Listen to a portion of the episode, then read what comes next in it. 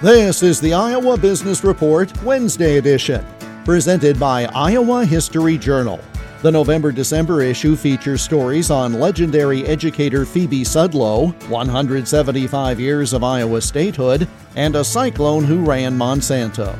Get your copy at Fareway, Hy-Vee, and at iowahistoryjournal.com. The country was captivated by the scenes of a deadly early December tornado which struck portions of Kentucky killing some who were at work at the time.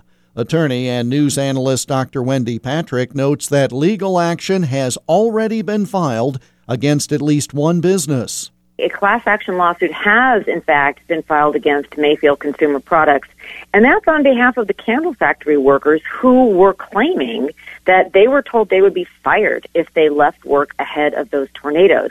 And Jeff, a couple things really stick out about this story. First of all, unlike what we have here in California, earthquakes, which don't have a warning, there's no weather siren that goes on outside when an earthquake is coming, but there is with a tornado, and there was prior warning here.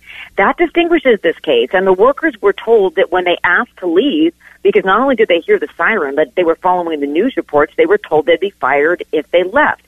This is also a case where the dueling narratives could not be more opposite.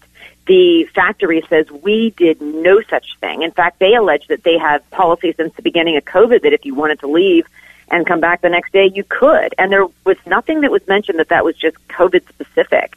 In fact, they say that this was in effect last week. And this is one of those factual disputes that almost has to be solved in court the Iowa Business Report is presented today by Iowa History Journal. More online at iowahistoryjournal.com.